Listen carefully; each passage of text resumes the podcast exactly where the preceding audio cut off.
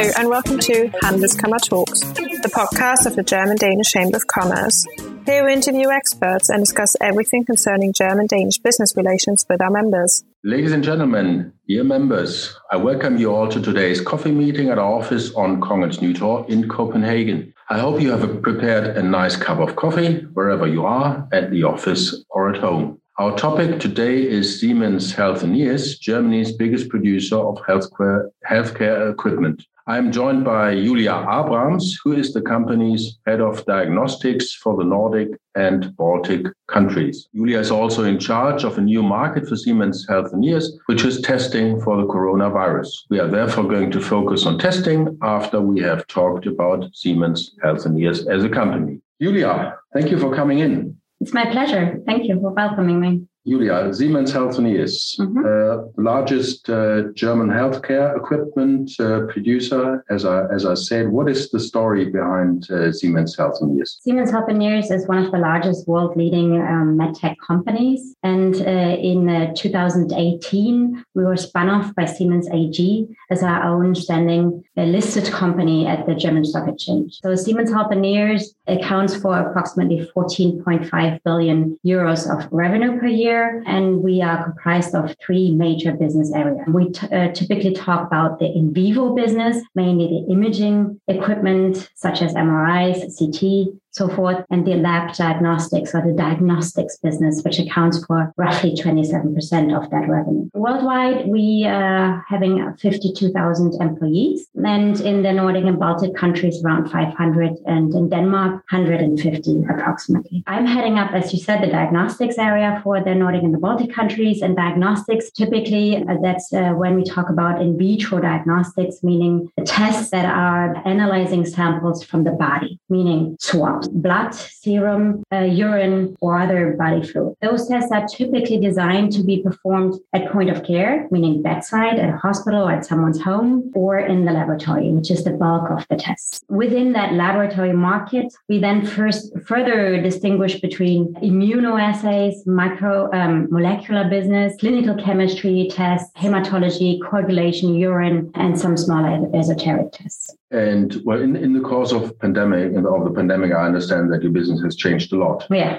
indeed. Especially the diagnostics business has uh, gained a whole different value in our society because it supports us with the with assessing the prevalence of the infection in our societies, communities. Nevertheless, I think it's also not a secret that we were first uh, negatively impacted by this pandemic because routine testing really plummeted. Our revenue in diagnostics compared to um, fiscal year 20 2019 has uh, decreased by roughly 4% because, again, those routine surgeries in hospitals or routine monitoring of patients, for example, diabetes patients monitored at the GPs, was drastically reduced because of the lockdown. But then testing yeah. kicked in. Well, exactly. So we about a year ago, I think we all discussed in the business: is it going to be a V-shaped recovery? Is it a U-shape or is it an L-shape? I refer to it more as a Nike swoosh. So we saw a deep decline first because of the lockdown, because surgeries were postponed, because routine testing monitoring was postponed or wasn't executed. But then we quickly saw recovery. And when I, I can speak to the Nordic countries, we indeed saw a quick recovery. We saw the reopening happening then in the summer month. And uh, then Siemens Healthineers was very well, uh, very fast and also launching a PCR test as well as an antibody test. And then after the summer, uh, we then also launched uh, the rapid test for detection of infection. And now the latest launches are, um, and that's industry wide in the area of antigen testing in the laboratory. I think that's an important point here. The different types of tests. I think many people are, are a bit confused about what there is out in the market. Can you just just explain briefly the differences between the PCR and antigen testing mm-hmm. and what other tests there are. Yeah, indeed. Um, I get that question a lot. And I think we have to distinguish between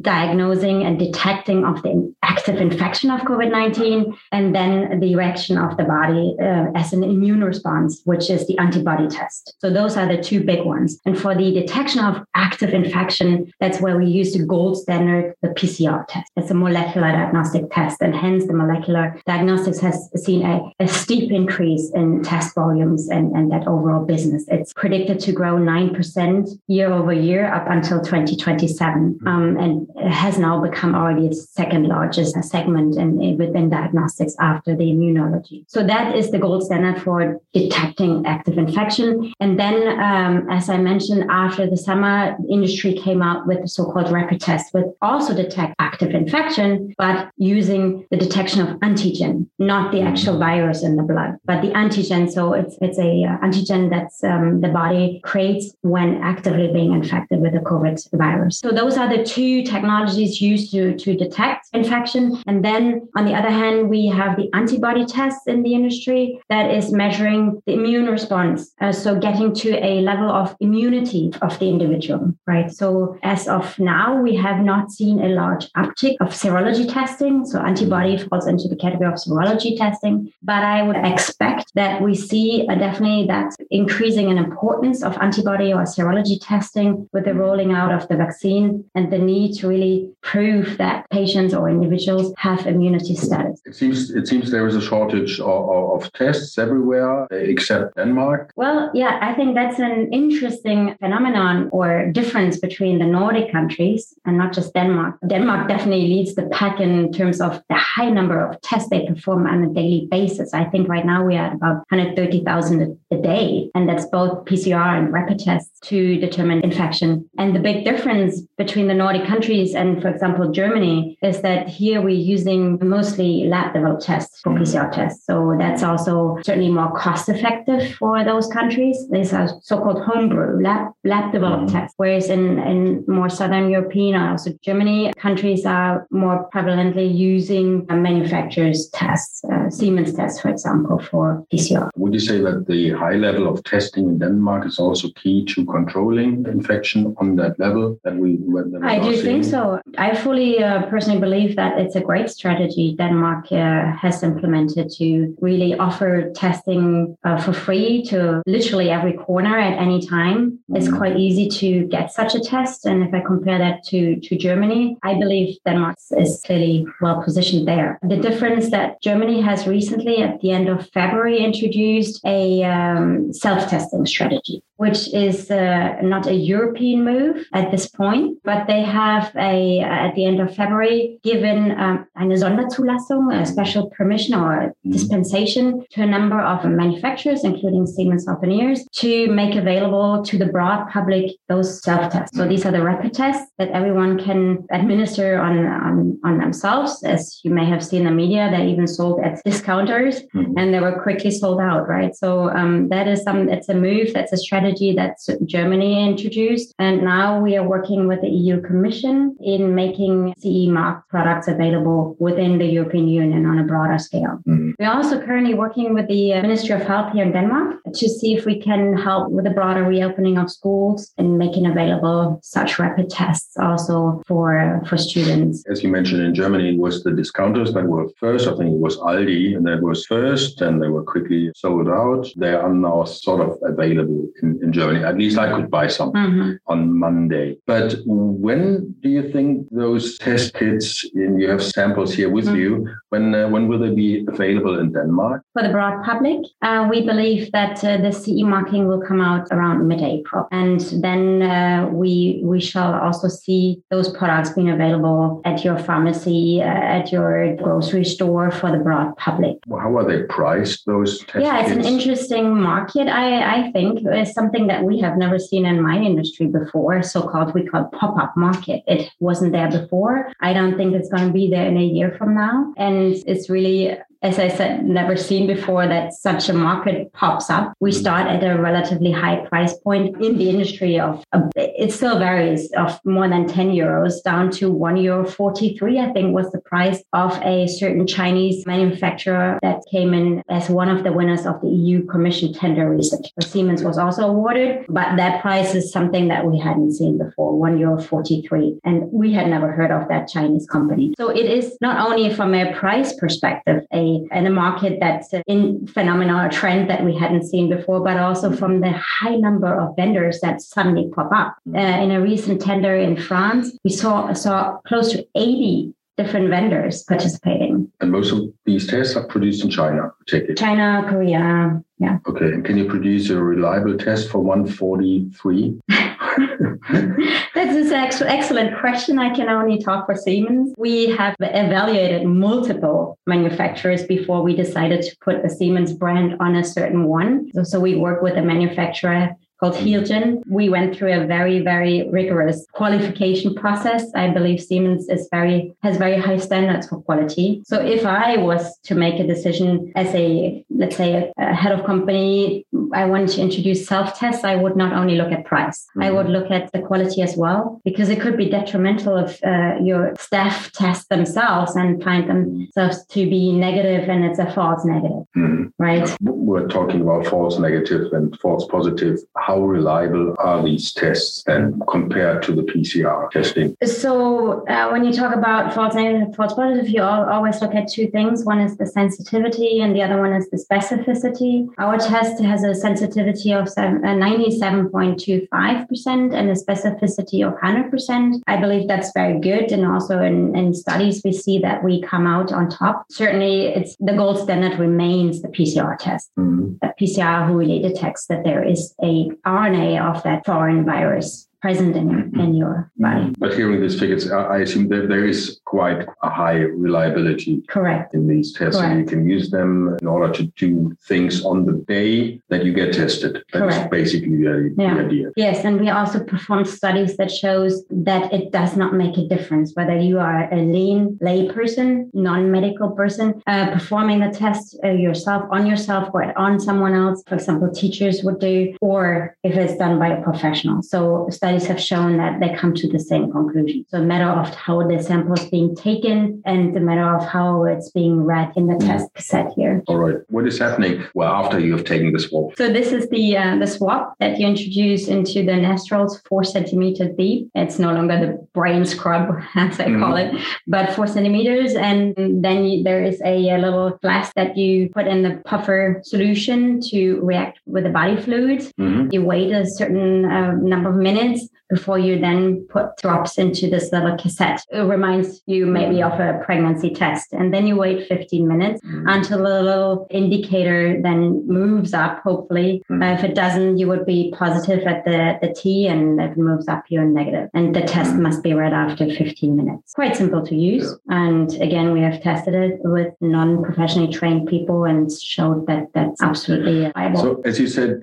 these will probably be on the Danish market then mid April April? And the CE marking uh, by the European Commission is what determines that. Yeah. We believe that uh, by mid April they will release tests of not only Siemens but to the European market. So why were they on the German market then prior because of that Sonderzulassung, special permission that the, the, German Ministry of Health decided on going this so different testing strategy, which I believe they were very much under pressure, Mr. Spahn, and certainly also a lot of pressure from the corporations in Germany to push for self-testing. We have customers that are bit larger corporations that use these self-tests for their staff because again, as opposed Denmark, you don't have those tents at every corner. We can send your staff to do a quick self test before they come into into the office or into the production or warehouse and potentially infect others. A very striking difference between Germany and Denmark is particularly on on, uh, on Monday. Uh, in Germany, the government got together to uh, introduce mm-hmm. Easter lockdown, and in Denmark, the government got together in order to produce a plan for reopening society. Very interesting. First question is coming in. Marcus Haas asked In the beginning of COVID testing, there was a lot of talk about the reliability of the quick test, referring to false positive or false negative results. Has there been an improvement in the development towards higher accuracy? We are constantly looking at how we can further improve our tests, not just the RAP test, but also the antibody test and so forth. And uh, to develop standards within uh, WHO,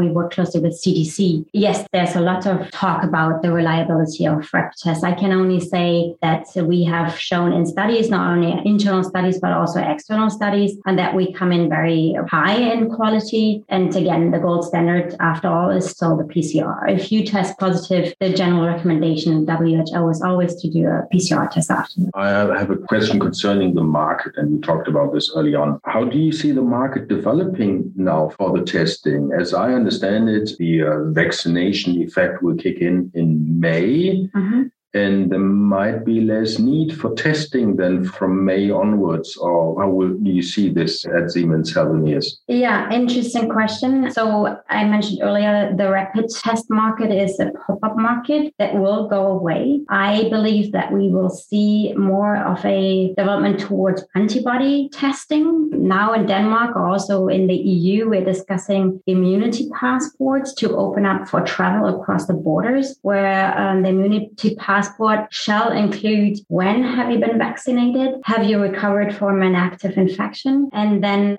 do you have a negative test? There's still no guidance from WHO or CDC on what, when, and how to test for immunity, right? So we at Siemens Healthineers have correlated our antibody test towards the WHO materials, and we have shown excellent correlation of how they define immunity, mm-hmm. but there's still not a harmonized standard, like we see for a vitamin D test, for example. So, long term, I believe that antibody testing must be increased, must be more prevalent across the population. We see right now, one exception is Lithuania, interestingly, where in Lithuania, you must not get a vaccine unless you, have, you can show that you have you don't have antibodies because we know that people who have had an active infection have a natural immunity response of their bodies hence there may not be a need or there is no need for an, a vaccine. So you're not getting any vaccine if you have naturally developed antibodies in Lithuania, which is a strategy that we don't see in Denmark or any other European countries currently being, being executed. But I believe that with serology testing, antibody testing, the vaccine rollout can be much more. Monitored or measure measuring effectiveness of immunity. Oh, I've actually read that in some countries you just get one dose of vaccine. Yeah. If you have been exactly infected. Like That's more the U- UK strategy. Yeah. To do a broad vaccination with one dose and only later on then do the full vaccination. In Denmark, they run the other strategy, as many people as possible for the full vaccination. Whereas with serology testing, you could check on what strategy is more effective. You reach a broader immunity in the population with the UK strategy. You could test broad populations with the antibody test. We, will see who was best after the pandemic. There is another question again from uh, Marcus. At the moment, many countries accept both PCR and antigen testing as a proof of non-infection, but not antibody tests. Why is that so? What is the difference in the proof? Yeah, so um, the countries, I guess you refer to crossing borders, and they just interested in are you infectious or not? Or do you currently have an infection? And the only two tests that are detecting active infection infection are PCR and antigen. Antigen again is that is that rapid test or also uh, recently we see lab lab test. So that's more of a high throughput mass testing of in the lab as opposed to the still relatively highly priced antigen rapid test. So those are the only two that really measure or detect infection. That's what's important when you cross the border, I believe. Not so much whether you're immune, but again, I believe that will become more important. Klaus Sørensen, how do you see the general development of home testing equipment? How fast is this area developing? So I believe Klaus refers to the general point of care testing, so bedside, either in the hospital, but also, as he says, at home, like a urine strip test or a diabetes test for home use, which may be a, a small equipment, small device, um, as we maybe know it for blood pressure testing or so. That market is indeed rapidly growing. And I believe that society, communities, in general place much more importance and value on, on testing. Mm-hmm. And we shall see much more innovation, I think, in that area. So there is another question by Gerd Andersen. Are there not a risk of false positive if an unexperienced person should make a home test? I think you did address that. But that is uh, the study that we showed that it is not actually no difference between an unexperienced or an untrained non-medical professional conducting the test versus a lean. But of course, it, it requires that they really follow the instructions. But that is what we have tested. Can they follow the instructions? And if so, would they come to the same conclusion as a professional would do? So at Siemens Healthineers, we have provided videos to consumers. We even have a hotline in Germany. Again, not in Denmark yet, but in Germany, we do have a call center uh, for, for questions. What do I do? What do I do wrong potentially? But videos, we have instructions that are targeted towards people, lean uh, or layperson, Laien, as we say in German. Mm, yes, I imagine it is the transition from this, what do you call it, brain scrub to, to, the other test form. Nasal. Because the, the, nasal one, because the other one was really inconvenient. The nasal pharyngeal. do inconvenient things to yourself. Exactly. But, yeah. but the other test is not as inconvenient, and that is why people can actually do, exactly. do that themselves yeah. and come up with the same uh, accuracy yeah. in the end. There's another one, Steen Magnussen. What is the price of your tests? You bypassed that question early on, given the fact that we have to pay for them ourselves at some stage. Well, who knows? Uh, Denmark so far makes available free testing to everyone here. Would they make available free testing? I don't know. So I can answer for the industry. We see prices ranging from, I think I quoted one euro 40 earlier for the yeah. EU Commission tender, up to 10, 12 euros. Siemens, depending on, on volumes. But if I had to give a number of what we currently see, I think it's roughly four or five euros price range. As an economist, I would suggest that uh, we're going to see about the same prices as we see in Germany, maybe a bit bit higher because Denmark is, is a more expensive uh, country. Uh, and I can uh, tell you that they go for five euros piece in, in Germany, mm-hmm. bit, bit less than that. I mm-hmm. think I think I bought five for 24 euros mm-hmm. just on Monday. But then there is, you said there is free testing in, in Denmark and that has an influence on prices. But then again, it is more convenient to do it at home. Yeah, I believe so. It gives you a bit of the comfort to just do it quickly as opposed to driving or walking over to attend, trying to get an appointment. I heard recently when the schools opened for the the, the higher classes uh, students, there was quite a bit of jam, traffic jams there around. It's the convenience, I think, at home, and also for companies. I could imagine instead of saying, "Please stand in line every morning before you come into the uh, into the office or the warehouse, just do a quick test at home." We trust our employees to to not come in if they are positive. I think it could be a, a nice benefit uh, for companies also to offer to their employees just that comfort level of doing it at home at any point. So, quick questions, maybe to two questions. There's mm-hmm. one expert question, obviously. Mm-hmm. Does your company have an approach to sensor based hemoglucose testing, diabetics? And another question is there a chance of reliable, less uncontrollable saliva test being introduced in the future? Final questions. We close Let after me this. get back to you uh, about the uh, diabetic test mm-hmm. afterwards. Happy to do that. About the saliva test, indeed. And we are currently looking at that for that lab based test that I referred to earlier, where we can collect the sample and then send it into the lab. That is available as an antigen test and uh, will be based mm-hmm. also based on saliva, not only blood. And and that can could then help with reopening as well for a high number of quick throughput lab-based testing and, and saliva. Yes. We finish on that note about mm. uh, reopening societies. Yeah. We hope that uh, yeah the testing will play a crucial role into opening uh, societies until we are all vaccinated. Thank you for coming in, Julia, and telling us about testing in the market. Uh, thank you, everyone, for tuning in today. Have a good day. Thank you. Thank you. Thank you for listening to our podcast. Hope you enjoyed today's episode. Don't forget to subscribe and head to our website at handelskammer.dk for more insider information on German Danish business relations.